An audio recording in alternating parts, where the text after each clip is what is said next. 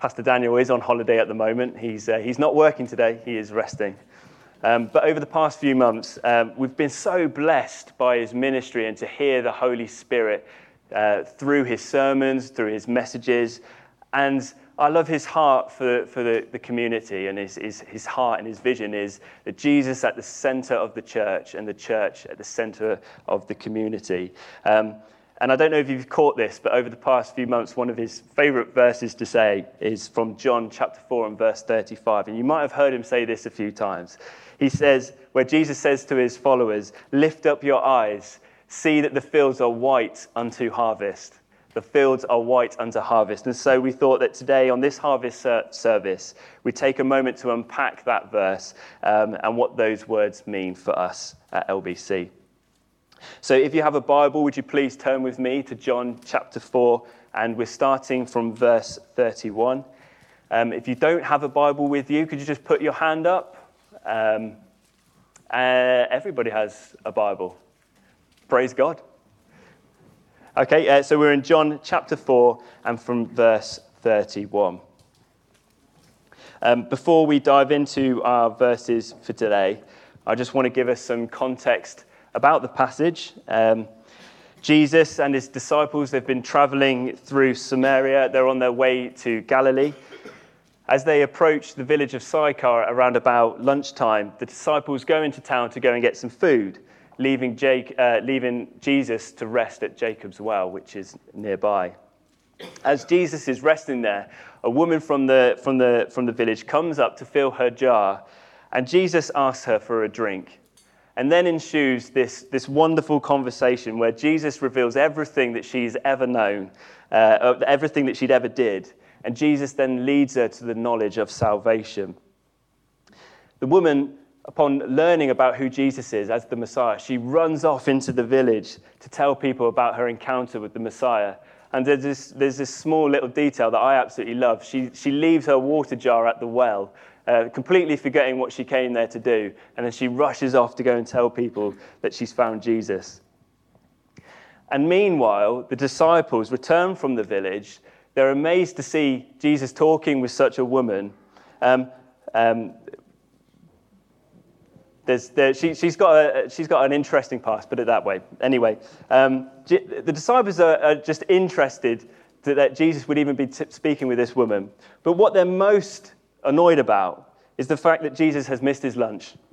Um, and so, recognizing their lack of heavenly perspective, Jesus uses this moment to teach the disciples a valuable lesson about a spiritual harvest. Spiritual harvest.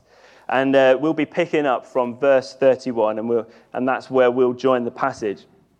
And it says, Meanwhile, um, uh, meanwhile being as the woman runs away, the disciples were urging him, Jesus, saying, Rabbi, eat. But he said to them, I have food to eat that you do not know about. So the disciples said to one another, Has anyone brought him something to eat? Jesus said to them, My food is to do the will of him who sent me and to accomplish his work. Do you not have a saying? There are yet four months, then comes the harvest? Look, I tell you, lift up your eyes and see the fields are white for harvest. Already the one who reaps is receiving wages and gathering fruit for eternal life, so that the sower and reaper may rejoice together. For here the saying holds true one sows and another reaps. I sent you to reap for that of which you did not labor. Others had labored, and you have entered into their labor. Okay, so this morning we've acknowledged the importance of a physical harvest. We've thanked God. We've praised Him for the physical harvest. I now want us to shift our attention and we're going to be looking at the spiritual harvest. And in, this ver- in these verses, Jesus provides us four things that we must do in order to reap a spiritual harvest. Four things we must do to, to reap a spiritual harvest. And the first thing Jesus tells his followers to do is to lift up their eyes and to see. In verse 35, Jesus instructs his followers Look, lift up your eyes, see, the fields are white for the harvest. There is a distinction between the physical harvest and the spiritual harvest, and the distinction is important. And in order to help them understand, Jesus refers to a popular saying that the, the disciples would have known about. They're from an agricultural background. Uh, as we spoke about earlier, 90% of their time would have been spent preparing the food, getting ready for the harvest. And the saying is, there are yet four months, then comes the harvest. Now, this saying speaks about physical harvest, about the, the seasons and, the, and uh, the years in which it occurs. However, Jesus explains that a spiritual harvest is not bound by days, years, or season. A spiritual harvest is for now. And in fact, if the disciples had even lifted up their eyes as Jesus had instructed, when he says, Lift up your eyes to see, look to the fields, they would have literally have seen a woman running away to the local village to tell people about Jesus. And if they, they stayed there and lifted up their eyes, they would have seen a whole village coming back to go and see Jesus and witness who he was because of what the woman was saying about Jesus. So we must also lift our eyes up. We must lift our eyes up to the fields, for the time for harvest is now. And like the disciples in the passage, sometimes we can get so caught up in the busyness of church life. We can get caught up in, in food and meals. Um, and, you know, there are people out there who are ready to hear the gospel. But we must lift up our eyes and see. A famous pastor once said this, and I'm going to read out a quote. And when I heard it, it was like a bit of a, a bit of a, a dagger. Um, and, and my prayer is that we never become this church this morning. He says this Many churches today remind me of a laboring crew trying to gather in a harvest while they sit in the tool shed. They go to the tool shed every Sunday and they study bigger and better methods of agriculture they sharpen their hoes, they grease their tractors, and then they get up and they go home. And then they come back that night for the evening service. They study bigger and better methods of agriculture. They sharpen their hoes, they grease their tractors, and then they go home again. And then they meet in midweek, house group. Again, they study bigger and better methods of agriculture. They sharpen their hoes, they grease their tractors, they get up and go home, or they click off Zoom. They do this week in and they do this week out. Year in, year out. Never, nobody ever goes out into the fields to gather in the harvest.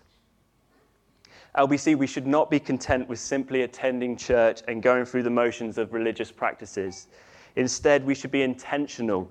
We should be about sharing the love of Jesus Christ with our, those in our community, yes, but we should also be sharing the gospel because the fields are white for harvest. I want to explain to you what that means. Fields are white for harvest because uh, I didn't know what it meant, so I had to research why white? Why, why is it white? Well, apparently, when a harvest is ready, it takes on a golden hue. So when the crop is ready to be harvested, it's golden. But if you, if you leave the harvest a little bit longer, the crop starts to take on a pale white color. That means that it's past the time of harvest, and then the crop then starts to fall to the floor. So to speak of the harvest as white, you know, it's to stress the imperative that we need to go out there before it's too late. We need to be getting out into the fields before it's too late. There is no better time than now. As has already been prayed this morning, God, by His grace, He's already preparing the hearts to receive the message. Others have already gone before us. There are people who have been praying for the local community. There are people who've been spreading the initial seed of the gospel, but who will go to gather the waiting harvest? The Samaritan woman, when she, she came to the well, she left her water jar, didn't she? And then she ran back off to tell everybody about Jesus. An entire village was waiting to meet Jesus because of what the woman said about Jesus and her witness. LBC, we see we must be like her, ready and willing to share our faith with those around us. Let's not get caught up in the busyness of church life and neglect the harvest. Let's be intentional about sharing the love of Jesus Christ with those in our community and beyond. Secondly, Jesus says that the spiritual harvest, it needs workers. It needs workers. In verses 36 to 37, Jesus refers to sowers and reapers, emphasizing that this is a team effort. There are many people involved in the work of the harvest. It's not just down to the work of one person or a, sec- or a select few, but it's multiple groups of people coming together with different skills people to do the sowing, people to do the reaping. And you can't have one without the other. And you also can't have one person doing both jobs. It's no good us saying this is the person who does all our, our sowing and our reaping, because the job is just too big.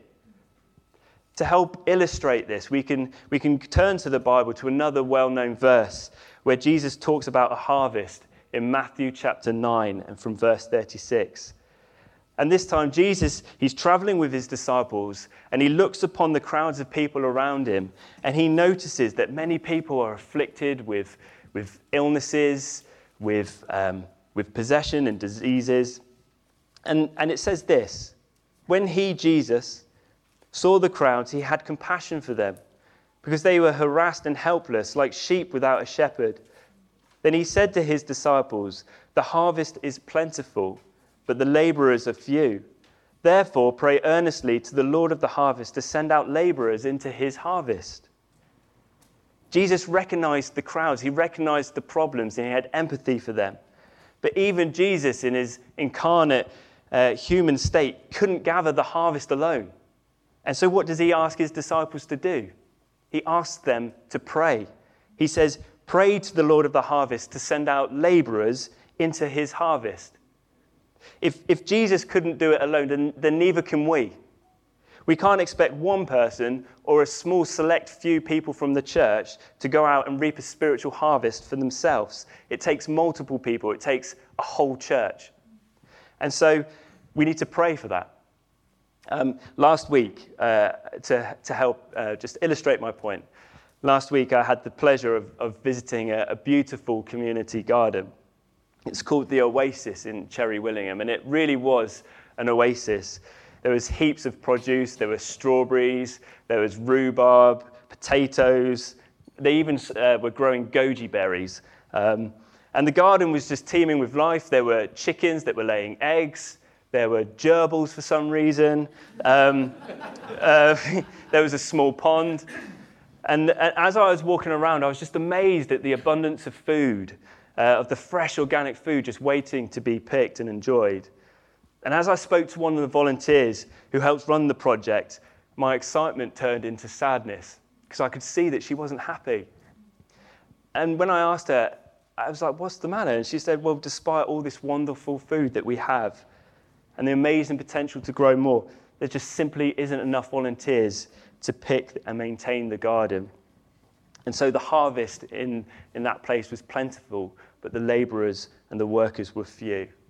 And it's the same here at LBC. The harvest is plentiful, but the workers are few. So, where do we start? Jesus says we start by praying. We pray to the Lord of the harvest to send out laborers into his harvest. We pray to God to show us where we fit in. We pray to God and we ask Him to use our gifts and our talents to serve Him in the harvest. We pray for the courage and the boldness to go out and share our faith with those around us. We pray for our church. We pray for the leadership.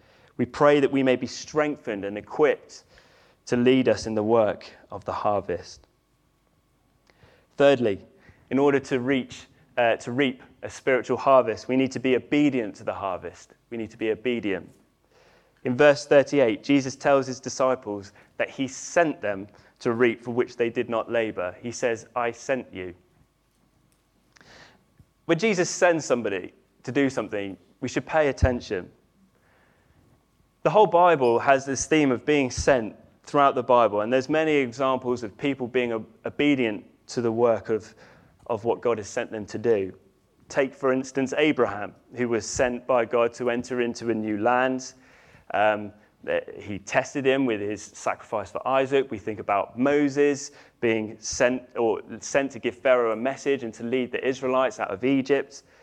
We think about our summer series where we, we looked at Jonah and, and God sending him to preach to the Ninevites. Of course, we know that Jonah wasn't that obedient, but he got there in the end. Well, now Jesus is the one who's sending, and he's sending his followers to tell people about the good news of the gospel, about the harvest. And the thing with these themes and these stories within the Bible, it's never easy to be sent by God. It's never easy to be obedient to his work. However, We can look to Jesus because Jesus is the ultimate example of obedience when being sent. And I want you to cast your eyes up to verse 34. Because in verse 34, Jesus said his food is to, the, to do the will of him who sent him to accomplish his work. Jesus had work to do, and he was sent to do that work.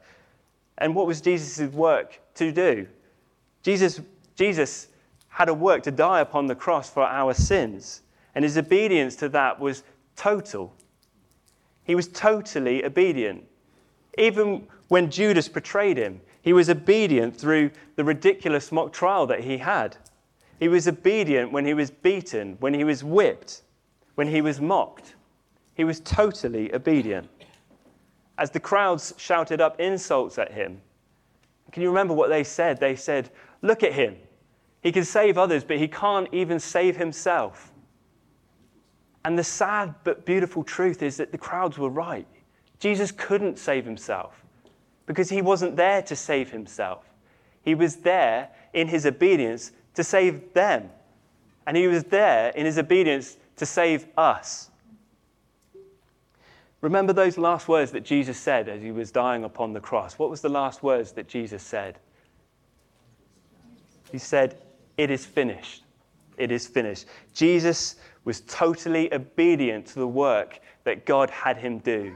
It is finished, he said. We too must be obedient to the will of God. We must be obedient to the work that God would have us do. As Jesus says in other parts of the Bible, we must take up our cross and follow Him. We must be willing to do whatever He wants us to do and go wherever He calls us to go. It's not always easy, but it's necessary. We've been sent to reap for which we have not sown, and we must be willing to get our hands dirty. Imagine a farmer uh, a farmer who plants a, a seed in the ground. The seed has everything it needs to grow. It has the soil, it has water, it has sunlight. But the farmer doesn't, if the, if the farmer doesn't tend to the seed, if it doesn't protect the seed from the pests, the seed just won't grow. The farmer must be obedient to the process of growth. There's effort on the part of the farmer in order to see that seed sprout into something which would turn into fruit or into grain or whatever it is. Yeah, the farmer needs to put the work in. And, it's di- and it can often be difficult or inconvenient. I am literally myself, I'm a terrible gardener. We've got so many dead houseplants in the house, haven't we, Isabel? She, Isabel puts up a little uh, note next to the plant which says RIP, whatever the name of the plant is when it's dead. But in the same, in the same way, we must be totally obedient to, to the work of the harvest. We must be willing to do the, the hard work of sharing the gospel with those around us, even when it's difficult or inconvenient. We must be willing to take risks, to step out of our comfort zone, to trust God in the process and God's plan for the harvest. Finally, the fourth we're on the fourth step We're already, four steps in this sermon. Soup soon, you'll be okay. The fourth thing we must do in order to reap a spiritual harvest we must rejoice in the harvest. We must rejoice in the harvest. Jesus says in verse 36 that the sower and the reaper may rejoice together. Harvesting fruit for eternal life is a joyous work. It's joyous.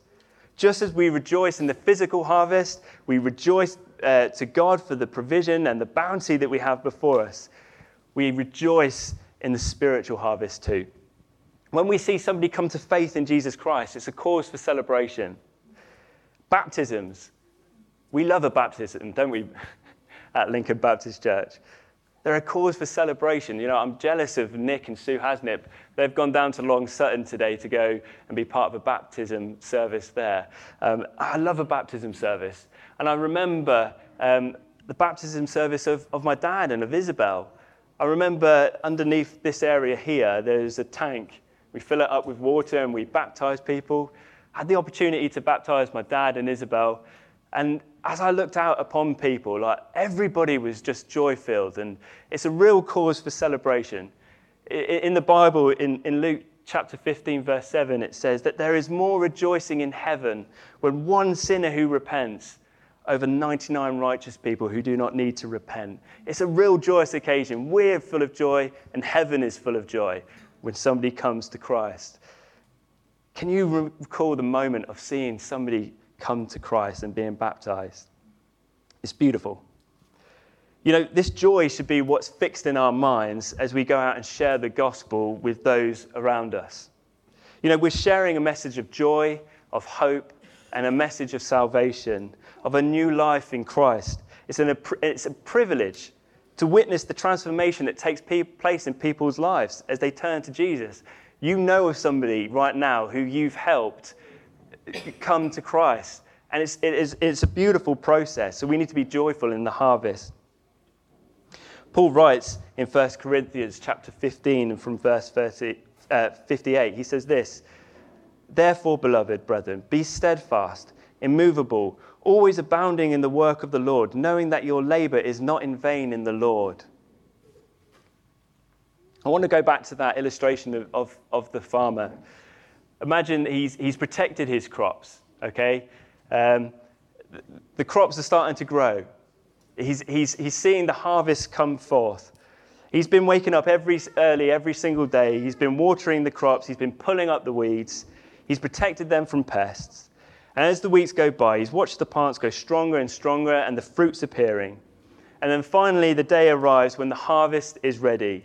And so excitedly, he goes out, he goes and grabs his family and friends, and they all come and they all come and gather the harvest together. Uh, apples, oranges, peaches, goji berries, all sorts of stuff. Nobody grows goji berries, except in Cherry Willingham. And as they work and they share these stories together, as they're, as they're gathering in the crop, they're laughing with each other. They're sharing stories about the harvest, about how difficult it was, about all the different challenges they've had to overcome. And then the farmer, he sets out a feast, a big long table full of all the produce that they've gathered in. You can imagine all that the, the pies and the jams, uh, the cakes, just really just sharing the abundant harvest that they've had together, thanking God for his provision. And in the same way, when we reap a spiritual harvest, it's, it's time for a celebration and joy. We work hard to share the gospel. We work hard for these ministries, for Fish and CAP. We don't know what, plant, like, what seeds of faith that, that is planting in people when they see our witness and see our commitment to serving them. We don't know what that could be doing. We don't know when we share the gospel what kind of work that's going to do in people. And when we see somebody come to faith in Jesus Christ, it's like picking the fruit from a tree, a fruit that we've tended to with care. We rejoice together. We share stories about how difficult it's been.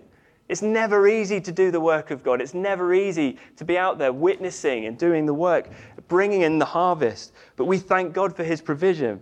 And just like the farmer's feast, there will be a banquet for us in heaven where we'll be able to celebrate with the Lord, Jesus Christ, and God the Father, the Holy Spirit, bringing us together in perfect unity for eternity in heaven.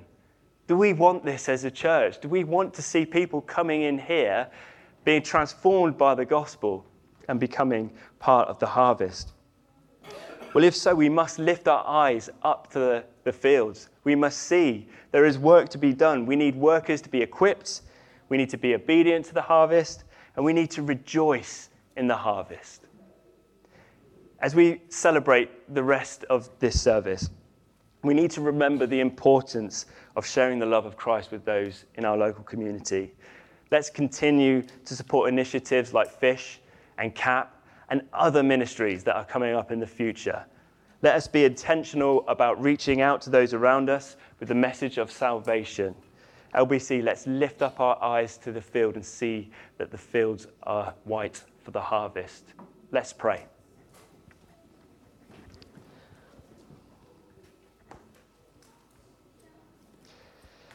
Heavenly Father, we thank you for the opportunity to gather and celebrate this harvest service. We thank you for the abundance of food on our tables and for your provision in our lives. We thank you also for the spiritual harvest that is waiting for us.